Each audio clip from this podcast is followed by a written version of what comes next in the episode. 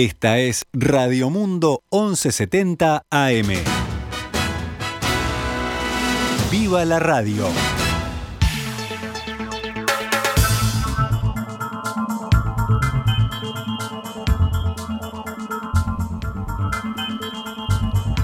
doce horas veintiún minutos.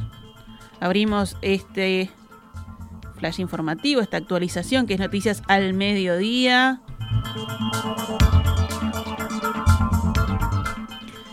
El presidente Luis Lacalle Pou se mostró de acuerdo en no describir a China como una democracia genuina, pero aclaró que una cosa es el comercio y otra cosa son los derechos humanos, la ideología o lo que sea. Esto lo dijo en una entrevista en el programa Hard Talk de la B B C, publicada hoy en español. Para el presidente, la diferencia con otros países latinoamericanos que sí tienen una mayor dependencia o tuvieron problemas con los negocios generados con ese país es que Uruguay no tiene inversiones chinas.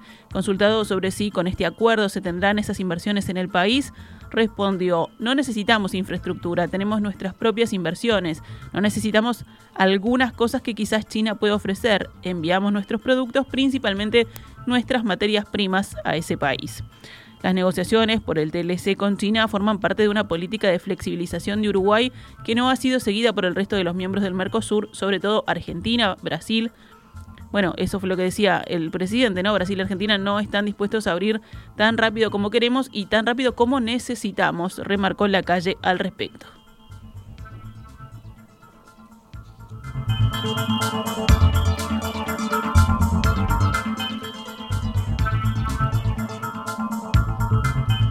Seguimos con otras noticias de esta jornada. Un recluso de veintisiete años que permanecía privado de libertad en el ex Comcar murió como consecuencia de lesiones sufridas en una reyerta en ese centro carcelario.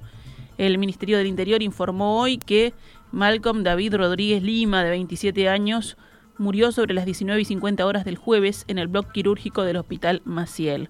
Se trataba de una persona privada de libertad alojada en el sector B del módulo tres de la unidad número cuatro, que fue trasladada a la enfermería del centro penitenciario para su atención, junto a otra persona privada de libertad herida previo a ser derivada al hospital.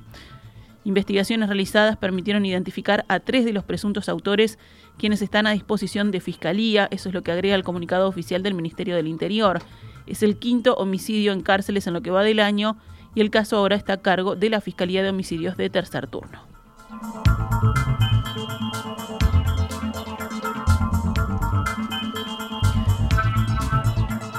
Más de treinta organizaciones de protección animal que integran la plataforma animalista realizarán hoy a las dieciocho y treinta horas una concentración frente a Torre Ejecutiva en rechazo a las modificaciones de la normativa de caza nocturna. La consigna de la convocatoria será: no sobran animales, sobran cazadores. Se realizará una intervención simbólica de un monumento de caza. Recordemos, el pasado veintiséis de abril el Poder Ejecutivo modificó los artículos tres y cinco del decreto ciento sesenta y cuatro barra novecientos noventa y seis, cambiando las condiciones de la caza en Uruguay. Este decreto habilita la caza nocturna y la actividad más cerca de poblados de escuelas. En esta línea, la organización se manifestará en contra. Según el colectivo, el decreto fomenta y promueve la caza en todas sus formas, por lo que rechazan estas modificaciones. En esta línea aseguran que hoy convocarán en pos de una cultura de paz para fomentar el respeto hacia los animales y ambiente y buscan soluciones éticas. Entendemos que los intereses del presidente no pueden estar por encima de toda una población que no apoya estas modificaciones, expresa el colectivo. Asimismo, sostiene que el presidente no acepta seguir recomendaciones de ambientalistas, ni de las organizaciones de protección animal, ni de los expertos en el tema, ni de productores, ni de empresarios del turismo amigable con la naturaleza. Solo firmó estas modificaciones escritas por cazadores y empresarios de turismo cinegético, agrega el grupo. Pasamos ahora al panorama internacional. La Asociación Nacional del Rifle de Estados Unidos celebrará su convención anual en Texas hoy viernes, días después de que un adolescente matara a diecinueve niños y dos maestras en el tiroteo escolar más mortífero en una década en Estados Unidos.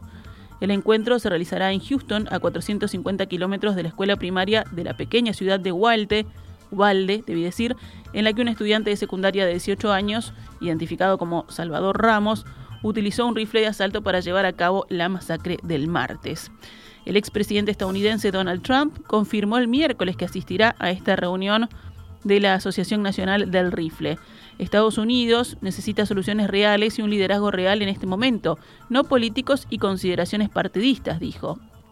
En un comunicado en su página web, la N R A, que esa es su sigla en inglés, que además ha sido fundamental para evitar la aprobación de regulaciones más estrictas sobre la tenencia de armas de fuego, afirmó que la masacre en Ubalde fue el acto de un criminal solitario y trastornado.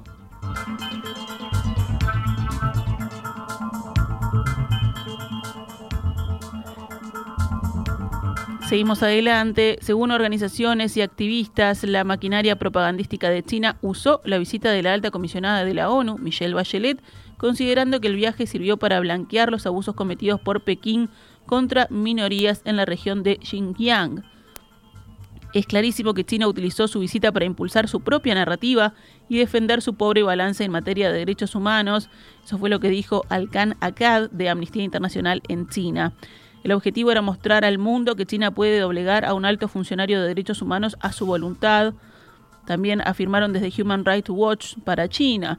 El viaje de Bachelet, planeado desde hace tiempo, la llevó al remoto oeste del país, a Xinjiang, donde Pekín está acusado de retener a un millón de uigures y otras personas de minorías musulmanas en centros de detención, de esterilizar a las mujeres y obligar a estos ciudadanos a realizar trabajos forzados. Estados Unidos y parlamentos de otros países occidentales han denunciado un genocidio, acusaciones negadas de manera vehemente por China, que asegura que se trata de centros de formación profesional para mantener alejada a la población del separatismo y el islamismo extremo.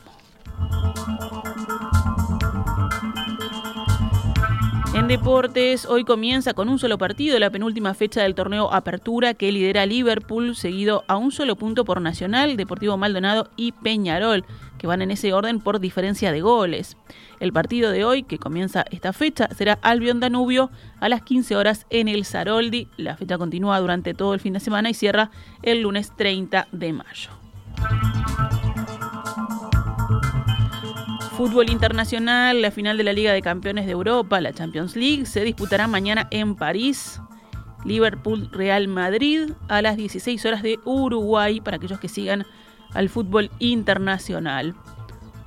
En rugby, Peñarol Rugby jugará hoy la final de la Superliga Americana ante el Selknam de Chile. El partido en el Estadio Charrúa de Montevideo comenzará a las diecinueve horas y será televisado por E S P N Extra y Star Plus.